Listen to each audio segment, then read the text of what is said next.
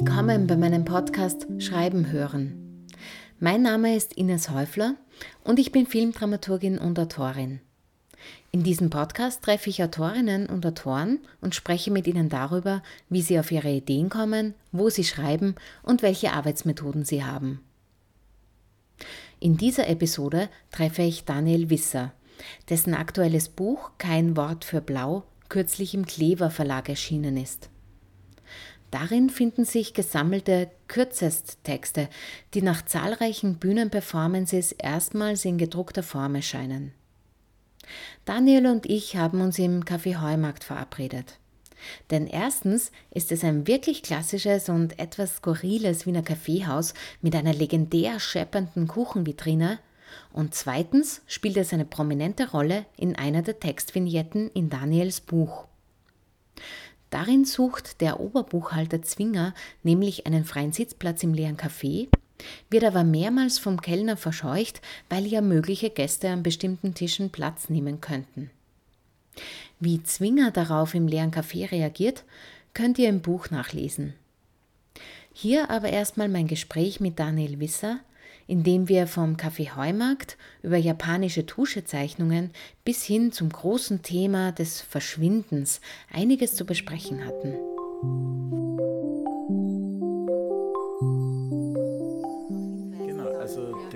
Der Platz dort beim Kamin in der Ecke war es tatsächlich einmal so, das ganze Café war leer und ich wollte mich dort hinsetzen. Und der Kellner hat zu mir gesagt, das geht nicht, da kommt wer und das kam aber nie wer. Und deswegen ist auch dieser Text entstanden. Was mich zu meiner ersten Frage führt, was mich jetzt interessiert anschließend an deine Beobachtung hier im Heumarkt, wo man sitzen darf und wo nicht, woher nimmst du deine Inspiration? Weil mir auffällt, dass es ja Fakten gibt, die sich wahrscheinlich mit Fiktionen mischen und die Texte aber auch so geschrieben sind, dass ich nicht weiß, was ausgedacht ist und was Fakten passiert ist. Das heißt, wie findest du die Inhalte dieser Kurztexte? Da gibt es eben zwei Möglichkeiten. Das eine sind eben so erlebte Dinge oder Erinnerungen an etwas. Da interessieren mich speziell Erinnerungen, wo ich eben selber nicht mehr so genau weiß, was da noch richtig ist und was falsch ist. Die andere Möglichkeit ist natürlich ganz einfach, es aus hauptsächlich älteren Zeitungen zu nehmen. Also ich lese sehr gerne Zeitungen, vor allem aus den Jahren, würde ich sagen, 1880 bis 1980. Und suche natürlich auch immer nach, jetzt nicht nach den großen geschichtlichen Events, sondern eigentlich nach etwas, was sie so am Rand abspielt, also nach dem Vergessenen oder nach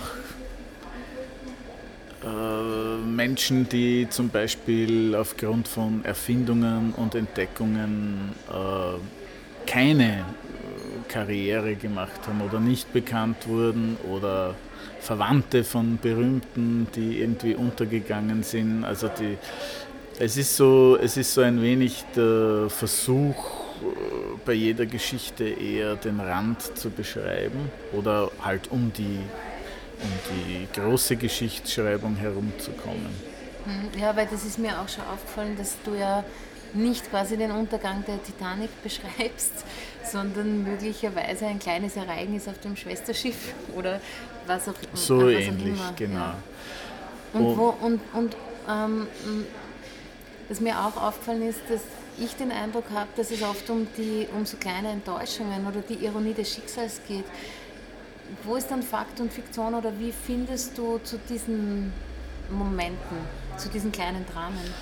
Naja, das Ziel war immer, dass sowohl Fakten oder sagen wir mal eher so etwas, was irgendwo schriftlich belegt ist, ja, wie auch immer dann dort tatsächlich die Lage ist, das prüfe ich natürlich nicht mehr nach. Also wenn es wo steht, ist es Faktum, sagen wir mal so. Dass immer Fakt und Fiktion beides dabei ist, aber natürlich zu ganz verschiedenen Mischungsverhältnissen, so dass man also nie genau weiß. Und das ist ja auch das Ziel dieser Geschichten. Und wie du richtig sagst, es ist im Grunde gedacht als eine Bühnenperformance. Also es ist ein Abend, der circa 60, 65 Minuten dauert, wo ich auf der Bühne stehe und frei vortrage, wo man so 30 bis 40 solche Texte hört und natürlich extrem schnell vergisst, weil man wird in diesen Texten mit sehr vielen Daten überfrachtet, also mit Personen, mit Jahreszahlen, mit Orten und kann sich das natürlich alles nicht merken. Und gedacht war es eben so, dass aufgrund dieser Geschwindigkeit und dieser Fülle man auch diese Zuordnung nicht sehr schnell treffen kann. Man muss sich dem aussetzen, dass man mir das einfach abnimmt und meistens ist es ja auch so, dass die Leute geneigt sind, wenn man was erzählt, das zu glauben. Das ist ja das Schöne an der Literatur, dass man sagt, Paris 1890 und schon geht's. Also man braucht dazu nicht viel. Anfangs waren es halt eher so Erinnerungen, die ich dann mit fiktionalen Personen ausstaffiert habe, denen muss ich dann eben auch einen Namen geben und so weiter, aber durch das Zeitunglesen gibt es natürlich auch immer mehr Geschichten, wo die Hintergründe wirklich da sind und da ist es dann halt schon schwieriger sozusagen das Element hineinzumischen, das dann auch nicht belegt ist. Weil du selber jetzt schon die Bühnenperformance erwähnt hast, so habe ich ja deine Texte kennengelernt, nämlich gesprochen von dir auf der Bühne und ich war dann, ich weiß nicht, ob wir uns nachher unterhalten haben, kann ich mich auch schon nicht mehr erinnern genau dran, wie das war, aber ich war ganz erstaunt davon, dass du mir erzählt hast damals, es gibt keine wirklichen Aufzeichnungen und das habe ich mir ganz schwer vorstellen können, weil das ja sehr präzise formuliert ist und sehr nachgedacht und ausgewählt. Das ist ja nicht beliebig, du druckst ja nicht immer ein neues Geschichtel. Wie funktioniert das oder wie hat es am Anfang dieses Projekts funktioniert, ohne dass du es schriftlich niederlegst? Also es gab schon Skizzen. Es war halt nur jeder Satz so oft formuliert, dass er auch auswendig sitzt. Es ist halt so, dass bei diesem Abend überhaupt nichts improvisiert ist. Also es gibt eigentlich überhaupt nichts Spontanes, außer vielleicht manchmal die Selektion von einem Text. Aber das ist das Einzige. Aber es war am Anfang recht spannend, auch komplexe Sätze auswendig zu lernen und der Vorteil des Nicht-Aufgeschriebenen war halt immer, dass eine leichte Umformulierung ja völlig unbemerkt bleibt, weil die Texte sind ja auch beim Publikum eigentlich weg danach. Also Formulierungen kann auch niemand wiederholen, das kann niemand. Und das hat ein bisschen mit dem Inhalt dieser Texte zu tun, weil am Anfang ging es sehr oft um Dinge, die nicht da sind, die verschwinden, also eher so um so abwesende Dinge. Also Beispiel dieser Ludwig Leichhardt, den es wirklich gibt, also ein Forscherteam, das Australien durchqueren will, von Ost nach West, verschwindet. Man schickt ein anderes Team nach, das sie sucht, das verschwindet wieder, man schickt ein drittes Team nach und so. Das sind so Geschichten, die ich mag und da hat die Form auch gut dazu gepasst, dass die Formulierung nicht so wichtig ist oder eben, wie man so schön sagt, nicht in Stein gemeißelt ist, weil sie eben eigentlich dann auch verschwindet. Das ist natürlich was, das mit der Tonaufzeichnung oder mit dem Buchdruck dann prekärer wird. Weil dann, sobald es Buchstaben gibt, bin ich eigentlich selber so, dass ich total am Blatt hänge. Das heißt, variierst du jetzt noch, weil du trittst ja auf mit dieser Bühnenperformance dieser Texte, die eben keine Lesung sind, weil das ist wichtig. Das ist sehr wichtig. Weil du es ja nicht vorliest, merkst du, dass sich was verändert hat für dich bei der Bühnenperformance, seit es diese Texte gedruckt gibt? Ja, absolut. Also manche gibt es, die sind dann schon so fix, dass ich nicht mehr sie anders formulieren kann. Und da trainiere ich jetzt manchmal schon auch vor dem Auftritt auf den exakten Wortlaut, was schon sehr hart ist. Also wenn man zum Beispiel ein Aber oder Doch dann noch ganz genauso haben will wie im Gedruckten, ist es natürlich schon noch viel mehr Arbeit. Aber es gibt schon auch welche, die ich gern variiere oder die, wo es hintendran vielleicht noch was gibt, wo ich mir dann überlege, ob ich es auslasse oder nicht. Also eigentlich sollte man dieses Buch jetzt Buch sein lassen und wegschieben und mit ganz anderen Texten weiter tun, weil mit dem Buch sind sie eigentlich eben vor dem Verschwinden irgendwie gerettet worden. Wenn man einen Text, oder jetzt muss ich von mir reden, wenn ich einen Text schreibe und mir den selber laut vorlese, das kann eine interessante Erfahrung sein, weil ich merke, wenn ich mir selber nicht mehr zuhöre, dann hakt es sehr oft an der Stelle in irgendeiner Logik im Text oder so. Das ist jetzt natürlich eine interessante Erfahrung, weil du nur mündlich, nur vorgelesen hast sozusagen oder immer wieder das vorgesagt hast. Im Unterschied zu, du hältst was nur für einen schriftlichen Text fest, also die Erfahrung hast du ja auch als Romanautor, merkst du, dass die Qualität des Textes sehr unterschiedlich ist dadurch oder eine Qualität, die Wirkung? Es ist halt, glaube ich, vor allem so, dass man beim freien Formulieren oft in den gleichen Duktus fällt und wo dann so Erinnerungen oder Informationen oder Zeitungen helfen, ist dann dabei, dass dann doch etwas ganz Schräges noch dazu reinkommt. Also mich interessiert es ja auch bei diesen Texten, die aus 2 bis maximal 8, ich glaube der längste hat 8 oder 9 Sätze, also aus wenigen Sätzen bestehen, dass man innerhalb dieser Form auch geschwätzig wird. Also dass dann zum Beispiel Relativsätze eingestreut werden, die eigentlich wieder was ganz anderes reinbringen, um das es nicht geht, oder dass man eigentlich von einem Thema, das es ja sowieso nicht gibt, abschweift. Und es ist sehr schwer zu sagen, also ein bisschen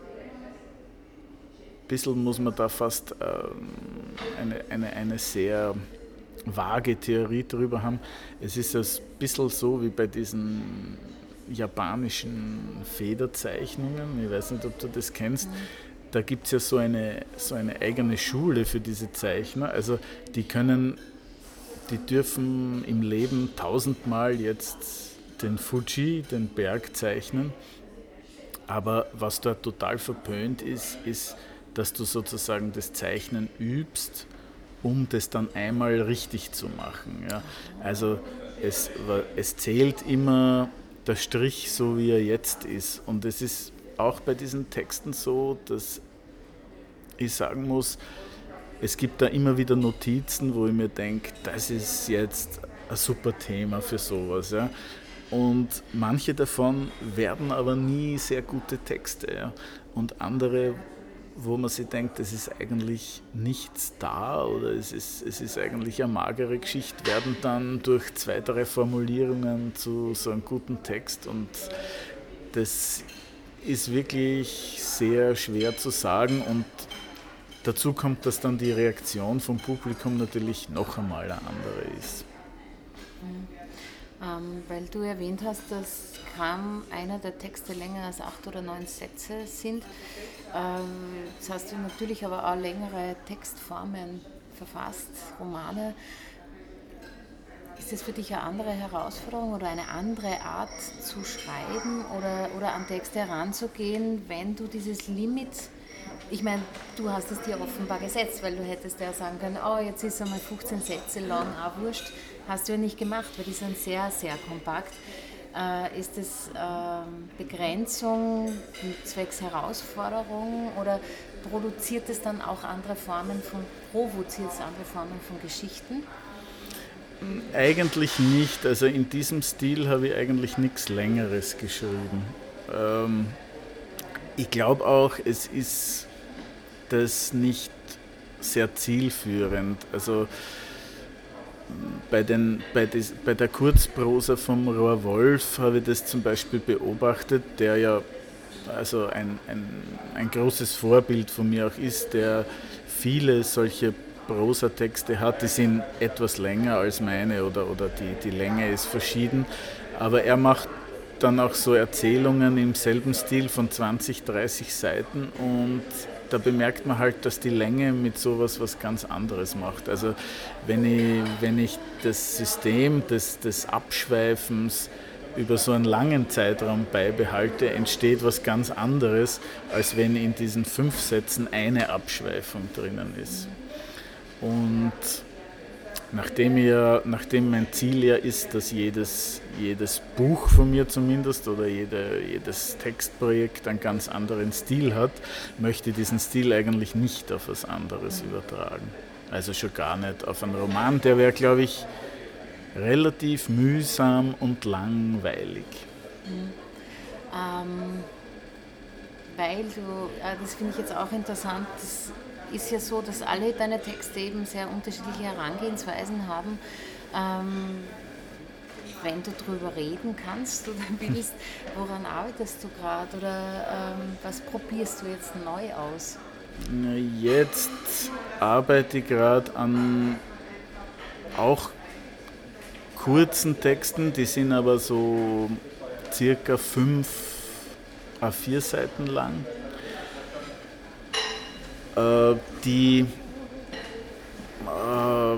in der Jetztzeit spielen, wo aber jedes Mal eine Erinnerung an die, würde ich sagen, die Zeit zwischen 1975 und 1985 circa, also so meine Kindheitszeit vorkommt. Und diese kurzen Teile sollen aber zusammen eine gesamte Erzählung ergeben, aber die Einzelteile sollen auch einzeln rezipierbar sein. Das ist jetzt gerade das Ding. Es ist aber, also der Stil ist jetzt ganz anders als bei diesen Erzählungen. Sehr, sehr viel kürzere Sätze und mit sehr viel direkter Rede. Bin ich schon sehr gespannt drauf. Ich habe die Fragen, die ich hatte, beantwortet kriegt. Willst du noch was sagen dann? Will ich noch etwas sagen? Na, ich kann nur eines noch sagen. Ich schreibe jetzt gerade für dieses Randnotizen vom Steirischen Herbst. Mhm. Also das ist ein Tagebuch, das jetzt ein Online-Tagebuch, also im Grunde ist es ein Blog, der im Mai begonnen hat und bis Mitte Oktober, glaube ich, bis zum Ende vom Steirischen Herbst geht. Da kann man ja gern reinschauen, wenn man braucht nur meinen Namen googeln und Randnotizen. Und das Thema dort ist das Ungooglebare. Also mein Ziel ist es, dass jeden Tag, oder das ist ein bisschen, ich mache jeden Tag einen Eintrag, aber es geht um vergangene Events oder Vorkommnisse oder Personen oder Wörter, die man im Google nicht findet. Mhm. Und ich schreibe dann drüber und natürlich ab dem Moment, wo ich dann drüber geschrieben habe, findet man sie natürlich. Also ich rette sie sozusagen vor dem Verschwinden. Wieder das Verschwinden. Ja, das Verschwinden, das ist so ein Thema, gell?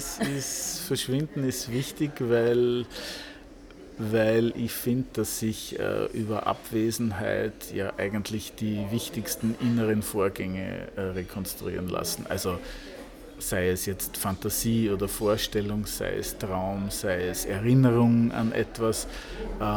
Es ist ja so herrlich beim Abwesenden, dass es nicht da ist. Das ist ein schönes Schlusswort, dass wir jetzt für die Ewigkeit auf Audio gebannt haben. Wenn das MP3... ewig ist. Ja, immer ist was. Vielen Dank, Daniel, danke für das Ines. Gespräch. Und wir schauen jetzt, ob wir uns doch noch ein Mayonnaisebrot vielleicht oder auch nicht. 6 Tage. Das war die dritte Episode von Schreiben hören, dem Podcast über literarische Arbeitsweisen. Wenn ihr mehr über meine Eindrücke zu Daniel Wissers Buch Kein Wort für Blau erfahren wollt, dann schaut doch auf meinen Blog unter www.ineshäufler.com/blog. Ich verabschiede mich jetzt und freue mich schon auf unser nächstes Treffen bei Schreiben hören.